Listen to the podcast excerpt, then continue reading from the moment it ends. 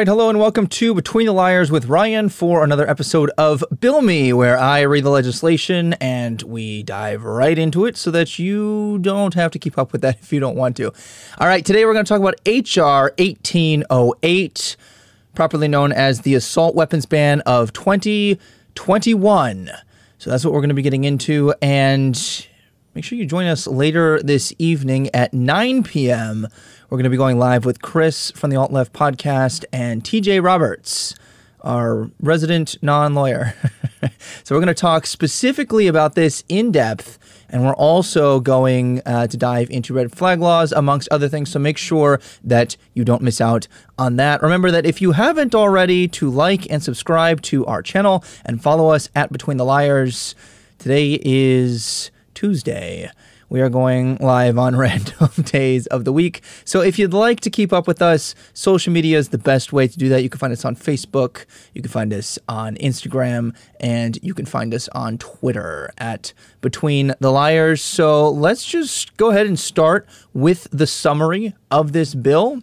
And then we're going to get into my media ratings and my efficacy ratings at the end. So be sure to stick around for that. All right, so in essence, what this bill for the U.S. House of Representatives is attempting to do is it's trying to make it a crime to knowingly import, sell, manufacture, transfer, or possess a semi automatic assault weapon or large capacity ammunition feeding device. If I remember correctly, they define that as like more than 10 rounds down the road. This bill's kind of all over the place. They very specifically name all of the weapons that are going to be illegal in effect to to buy and potentially even possess, depending on how this gets tweaked out. But the initial claim right now is you can be quote unquote grandfathered in if you already had one. Everything else being manufactured, presumably after this date, would have to be stamped um, with the manufacturer date so that they know if you're in possession of it, you're in violation of the law. It would also exempt from the prohibition the following. Um, it would the it would exempt the importation, sale, manufacture, transfer, possession uh, related to certain law enforcement efforts or authorized tests or experiments. The same for possession related to securing nuclear materials and possession by a retired law enforcement officer. So it seems like that is the one exception that they will be making. All right, let's go ahead and I'm going to share this screen. I'm going to pull it up so you can get it front and center. All right, 1808. These are all the House of Representatives that have signed on to the bill. Do remember that even if this passes the House, which it is controlled by the Democrats, the Democrats have proposed this bill, it's going to pass unless they can't get their stuff together before the midterms and then they get swept. So that that would be about the only reason that I could see this not being passed, but it would still have to pass the Senate. I realistically highly doubt that would be the case. Okay, a bill to regulate assault weapons to ensure that the right to keep and bear arms is not unlimited. God, that language bothers me.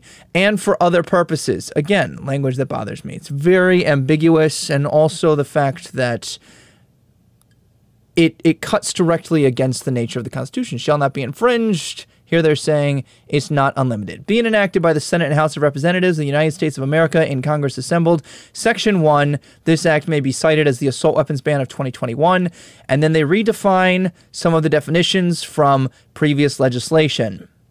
It shall be amended by inserting after paragraph 29 the following the term semi automatic pistol shall mean anything uh, any repeating pistol that A utilizes a portion of the energy of a firing cartridge to extract the fired cartridge case and chamber the next round. Pretty straightforward. Think of a 9mm or even AR style weapon. The inertia kicks out the shell, loads your next shell. Unlike an automatic weapon where holding down the trigger will just unleash the ammunition until you are out of bullets when it comes to a semi automatic, you must pull the trigger each and every time, but it does it pretty quick. Um, let's see here. B requires a separate pull of the trigger to fire each cartridge. The term semi automatic shotgun means any repeating shotgun that utilizes a portion of the energy of a firing cartridge to extract the fired cartridge case and chamber the next round. Same concept. And B requires a separate pull of the trigger to fire each cartridge and shall also be amended by adding at the end the following the term semi automatic assault weapon means any of the following, regardless of country, of manufacturer, or caliber of ammunition accepted. A, a semi automatic rifle that, number one, has a magazine that is not fixed. Hit the button, magazine drops out. Two, does have any one of the following either one, a pistol grip, two, a forward grip, three, a folding, telescoping, or detachable stock, or is otherwise foldable or adjustable in a manner that operates to reduce the length, size, or any other dimension, or otherwise enhances the concealability of the weapon. Now, realistically, on a practical level, if you're not a part of the shooting community, the reason that that stock adjusts, yes, that means you can conceal it, but on a practical level, there are people who use these weapons and compete with these weapons, whether they use it for hunting or self defense or just for recreational purposes. The stock being adjustable means you can adjust it for, let's say, myself versus someone who's significantly smaller than me. It allows you to adjust for the body size because you're not going to have the same reach, shoulder to hand to cheek. And so you're trying to make that comfortable and accurate for the person. That is the designated purpose of that collapsible stock, in case you didn't know. Okay, here's part B a semi automatic rifle that has a fixed magazine with the capacity to accept more than 10 rounds. So if you have an AR style weapon, AK style weapon, semi automatic in any capacity, and the magazine can drop out it's going to be a problem under this bill. And if it is a fixed magazine, but it is more than 10 rounds, it's also going to be a problem. You'd also be in trouble if any part, combination of parts, component, device, attachment, or accessory that is designed or functions to accelerate the rate of fire of a semi automatic firearm, but not convert the semi automatic firearm into a machine gun that would pretty much be a bump stock. So remember that that under the Trump administration, if I remember correctly, those were outlawed or at least greatly restricted, which is basically it's a stock that when you pull the trigger, it helps use the inertia. The stock just kind of has a little bit of give so that in, instead of just having to pull with your finger, you can just work with the entire weapon. See any part, combination of parts, component, device, attachment, accessory. Uh, okay, wait, sorry, we already read that. D, a semi-automatic pistol that has a magazine that is not a fixed magazine and does have any one of the following a threaded barrel, a second pistol, pistol grip, a barrel shroud, the capacity to accept a detachable magazine at some location outside of the pistol grip, a semi automatic version of an automatic firearm, a manufactured weight of 50 ounces or more when unloaded, and a stabilizing brace or similar component. E, a semi automatic pistol with a fixed magazine that has the capacity to accept more than 10 rounds. F, a semi automatic shotgun that has the capacity to utilize a magazine that is not a fixed magazine and does have any one of the following components. Number one, a folding, telescoping, or detachable stock. Number two, a pistol grip or bird's head grip. Number three, a fixed magazine with the capacity to accept more than five rounds. And number four, the ability to accept a detachable magazine. Number five, a forward grip. Number six, a grenade launcher. G, any shotgun with a revolving cylinder. H. All of the following rifles, copies, duplicates, var- variants, or altered facsimiles with the capacity of any such weapons thereof. And then what they do is they go on to list, and I'm not going to read all of these. It's basically all encompassing. What they have here is basically every type of AR style, AK style, semi automatic rifle. And then if we continue to scroll down, what you'll see as I keep going through, and I will link this below, so feel free uh, to check this out later if you're interested. But they basically do this for the pistols, they do this for the rifles, and they do this for the shotguns. And they say that all of these are going to be outlawed. And then what they do is they flip the script and they say these are the ones that are not going to be affected, and then they list them again. So this is a pretty straight forward bill as far as what they're trying to do. I think a lot of the question is going to be what people's thoughts are on this, not so much what will this bill do. They're actually very clear. You know that when I go over this legislation, I have a huge gripe first and foremost when it tends to be vague. This is the opposite of vague. It's 126 pages outlining and specifying which weapons will be allowed and which will not. All right, let's check out this section here. Section 3 Restrictions on Assault Weapons and Large Capacity Ammunition Feeding Devices. Section 922 of Title 18 of the United States Code is going to be amended to say it shall be unlawful for a person to import, sell, manufacture, transfer, or possess in or affecting interstate or foreign commerce a semi automatic assault weapon. And they basically use that language multiple times over. They use it for pistols, they use it for rifles, and they use it for shotguns. Now, what is unclear, uh, and we're going to pull up a short clip um, in a second here of the of the hearing, And uh, I will also link that below. I think it's like four to six hours in length. It's like the entire thing on PBS. So I would encourage you watch these hearings and figure out what your senators are talking about. I think that their discussion leads me to question whether or not people will truly be grandfathered in in the case of grandfathering in, because grandfathering in would usually mean you can keep and you can use your weapons. But one of the senators, and I will play the clip here in just a moment, he says that the purpose of this bill is to basically outlaw guns that are in common use. He doesn't want them to be able to use these weapons.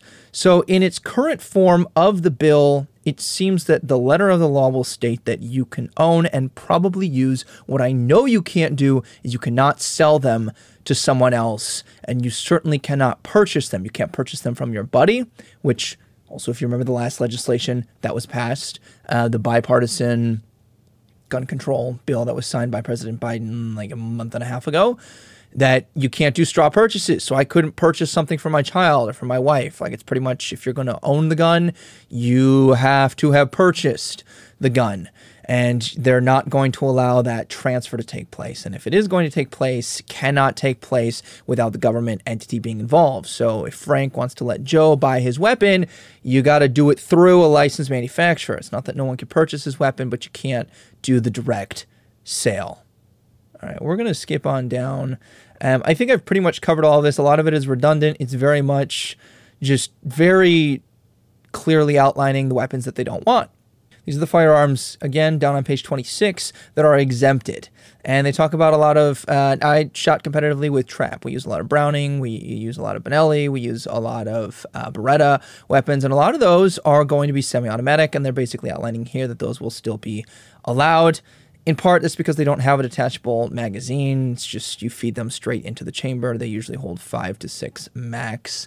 Some of the Benellis will hold up to 10, though, so it really just depends you see a very long list of weapons that will still be allowed. Any of like the Scorpion style, like and, and think of anything that's like Call of Duty style, they will not um, allow those to be used. Now, if you have a semi-automatic shotgun, like a more tactical style shotgun, presumably those will still be allowed because it only has a semi-automatic portion. It doesn't have the detachable magazine, and like as long as your stock doesn't collapse and it doesn't fold, etc., then it would still be legal. But if you had an AR style stock on it where it does collapse or fold back, like on the AK style, you're not going to be allowed to purchase those anymore. Again, it is up in the air whether or not they will actually be allowed to use their weapons. It'll be very interesting to see how this plays out. But that is that is the extent of this bill.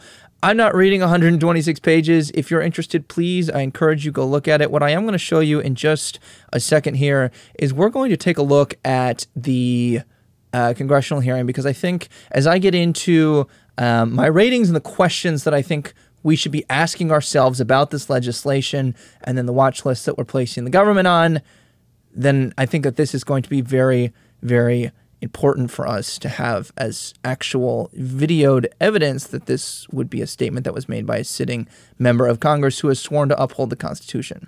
Would anyone on the other side dispute that this bill would ban weapons that are in common use in the United States today? Would the gentleman yield? I would, to, to, if, for an answer to that question. Yeah, that's the point of the bill. So, so you mean you? So to clarify, Mr. Chairman, you're saying it is the point of the bill to ban weapons that are in common use in the United States today? Yes. The problem is if the gentleman use. will yield particularly dangerous weapons that are responsible for mass shootings well, I, and I the didn't loss yield to you, of, Mr. Cicilline, yet. Okay, so you get the point. I'm going to paste this, link it below. If you're listening to the audio only only version of this episode, then you'll also be able uh, to see uh, those linked in the description. But here's what I want to get at as we're about to talk about some of the questions that we should be asking ourselves. He mentioned weapons that are used the most in school shootings, in mass shootings, etc. And I'm also going to link a peer reviewed paper that I found that talks about the fact that basically on a two to one, so like the, the overwhelming majority of mass shootings that take place take place with handguns. If we actually look at all of the data and not the ones that just happen to make the use the news.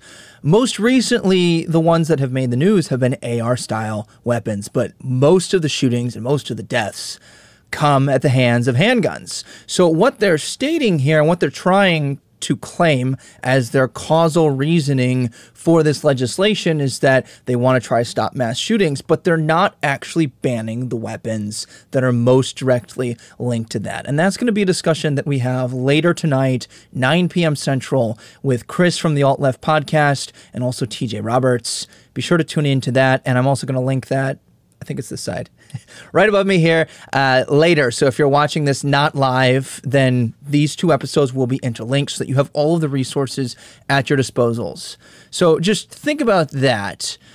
If they're going to claim a societal good, any legislation, especially on the speech and debate circuit, like college students, when they propose a change in a debate round, they need to make a direct connection. We think this is a harm or a problem in the status quo, and we want to do this and we will see presumably this good take place. But there's a massive disconnect if this is the legislation they're proposing and that's the actual data of the claim. So let's talk about uh, my ratings here. Legislation efficacy i'm going to do like a two out of five.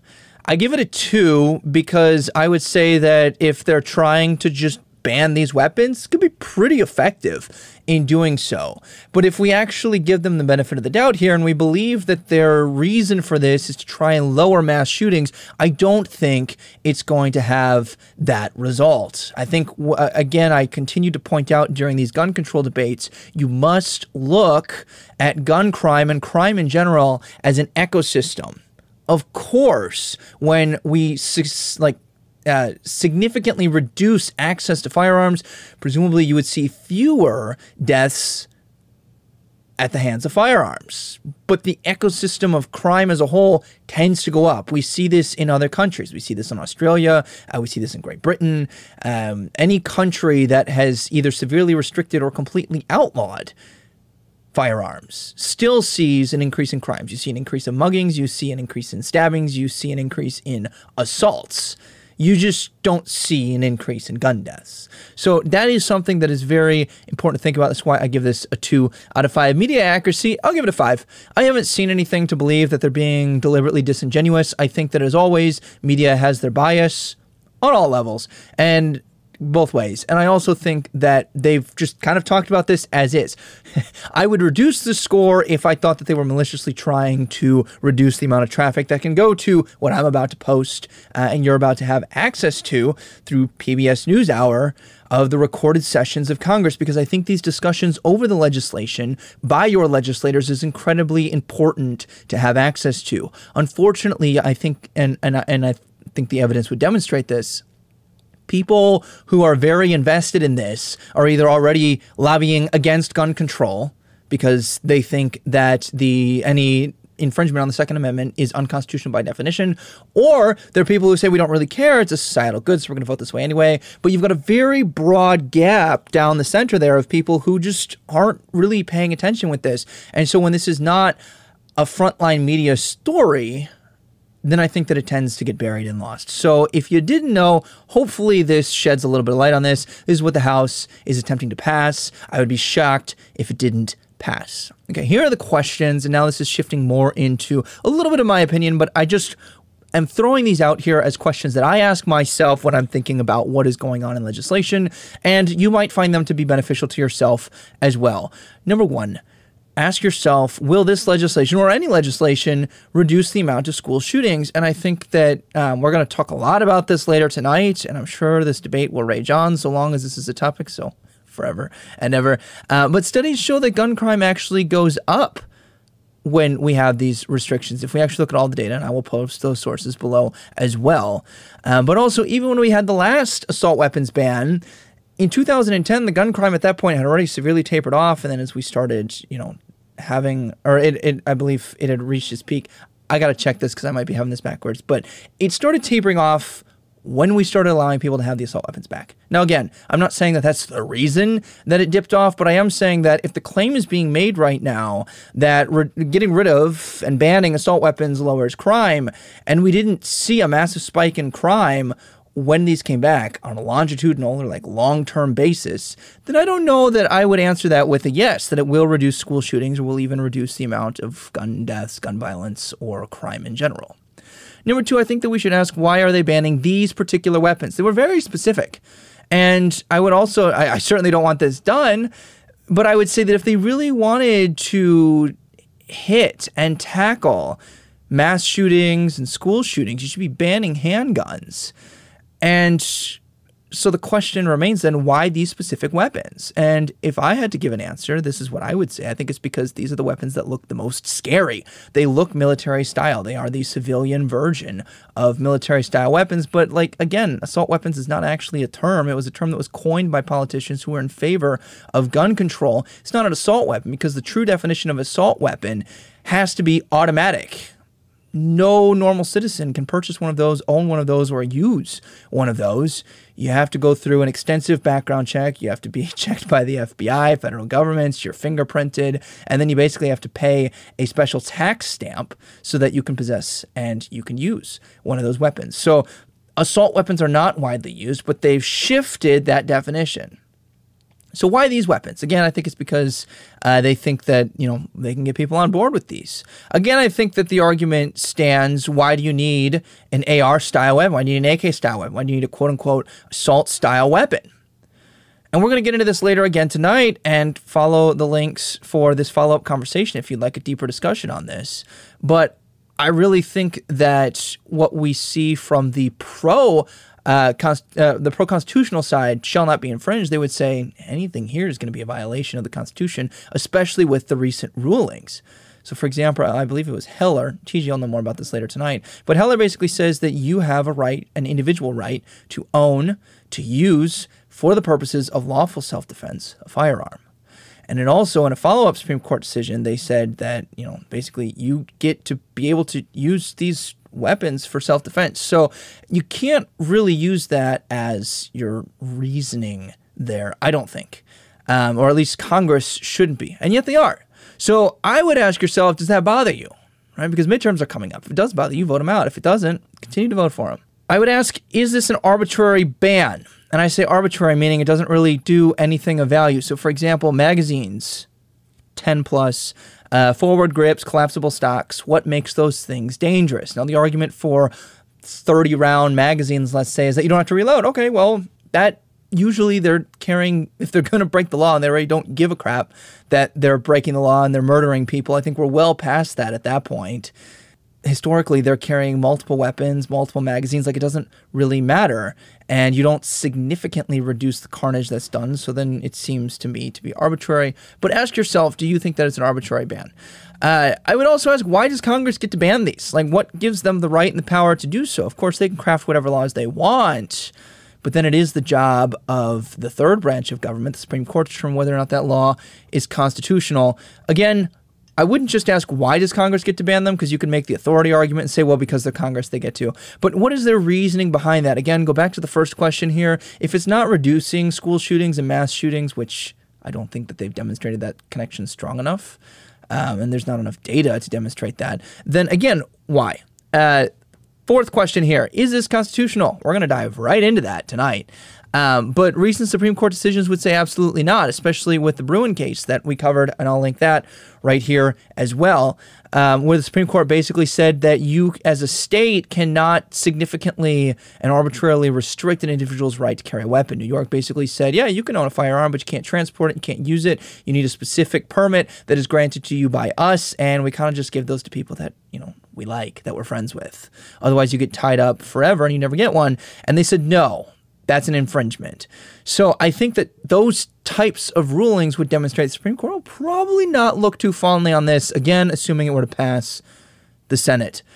Uh, text of the Second Amendment, again, says no. If you read it at face value, shall not be infringed. Pretty straightforward. Well regulated militia, the original intent behind that was that we, the people, are to be the standing army. There wasn't supposed to be a standing army. It was supposed to be a well regulated militia, and you were supposed to have guns the caliber of equal to and you know up to the point of battleships, cannons, etc. Like whatever the max power of the federal government. Last question here. Should we allow Congress to pass unconstitutional, assuming you think that that's the case, legislation because we think it will make society safer? So bear with me for a second here. Let's say, for the argument's sake, this is unconstitutional. The argument that they're reverting to in a good chunk Oh, I was wrong. It's 11 hours. I said six. 11 hours of footage is basically any of the Democrats in favor of this bill said, well, we can argue a societal good. And I don't think that they can, but let's say that they could. Let's say that they could, and let's say that for argument's sake, it's unconstitutional. Should we stand for that? Uh, because I think, and this is my, again, personal opinion interjected here, I think that we create a very slippery slope allowing the government to arbitrarily infringe on the Second Amendment. You give them an inch, they take a mile. And that is my opinion on government. And there are plenty of people, including people on this show, who disagree with me on that. But I would ask yourself, because it, it affects the way that you vote in the midterms here and in next election, do you want sitting congressional members who, in their own words, don't give a damn about the Constitution? Because the last Supreme Court decision that was made um, before the Bruen one, when it came to a major landmark Second Amendment case, said that if weapons are in common use, then you can't ban them. So that would mean nine millimeters cannot be banned. That would mean ARs, AKs cannot be banned according to that. And they said that's the point. We want to ban common use weapons because we don't like them. So just bear that in mind as you go, and I hope you do vote, even if we disagree. Um, but that that is where we're at with this. Here's what I'm putting on the government watch list. You remember this is the last part of our segments now that I've added, which is basically saying what should we watch for going forward when it comes to the government. I would say we should be watching for government overreach. What is the bright line? If you're not familiar with that in debate terms, the bright line is a clear standard or law. Clear standard that says this is it, this is not. So, what is the bright line or clear definition that Congress is using to say we're going to ban these weapons but not these? Now, obviously, they outline those, but what's the precedent they've set? Effectively, every member of, of Congress here who's voting for this along party lines, so the Democrats, they've said we want these banned. They've also, when they've been interviewed, said this is a great first step, but this is like step one of 500. We need to keep pushing. If you allow them, even if you think this is reasonable gun control, or you thought the last one was reasonable gun control, where does it end? if there's not a bright line, I would argue if we don't have a clear standard outside of they're like, all right, we're picking and choosing here, here, here, and here. I don't think that they've set a standard. So I would pose to you this argument. They're not going to stop until it's all confiscated. And that will very well get me labeled as alarmist. But I don't think that it's a far reach to say that this is a slippery slope when they don't have a bright line. The last time I did an episode on gun control, I gave it a, f- I think it was a four out and a half out of five because I said that I think that the bipartisan legislation that was proposed was setting restrictions on things on obtaining a firearm. It wasn't on what firearms could be owned. So again, don't think that I'm being kind of flip floppy here. I was saying that I thought that that would be more likely to hit the mark that they're striving for because they were trying to filter out people who would be mentally unfit or societally not a great idea for them to be possessing firearms because they're a danger to themselves or to society. Versus now the government is saying you can own these, you can't own these, and we have a strict list. Pick from here, not from here. And I think we're in a very different situation when it comes to that here. So that is why I say put your government on the watch list for government overreach. Again, I'll end with this. Remember that our government is of the people, for the people, and by the people. They are not above us. People who are guarding them are going to be able to have whatever weapons they want. People guarding the Capitol, protecting them from people who would protest or do them harm, as they should be. I think that they should be protected from people who do them harm, but they're using AR style weapons. What separates the people who are guarding our politicians from us? Why should you not be able to possess any firearm? Why does it need to be restricted? Those are the questions that I would leave you with. And I would say expect service, demand transparency from your government. Go watch that. You might not have 11 hours, and I completely understand that I'm not going to go watch all of it maybe put it on the background. Maybe like keep up with that because this is what they're passing. And if you missed it, Biden just sold another 10 million barrels of our reserve oil to foreign countries, including China. So, yeah, just make sure you're holding our government to account. All right, remember, you can find us on Spotify, Apple, YouTube, Twitch, and Google Podcasts. And you should, if you're not already, be following us on our social media is at between the Liars. If you enjoy this show, we would greatly appreciate a five star review and give us a share with your friends. Pass us along. And uh, join us in, let's see, about an hour here, hour and a half, 9 p.m. Central Time, or check the link right here for that follow up discussion with Chris from the Alt Left Podcast and TJ Roberts. I'm sure you find yourself somewhere between the liars. Goodbye for now.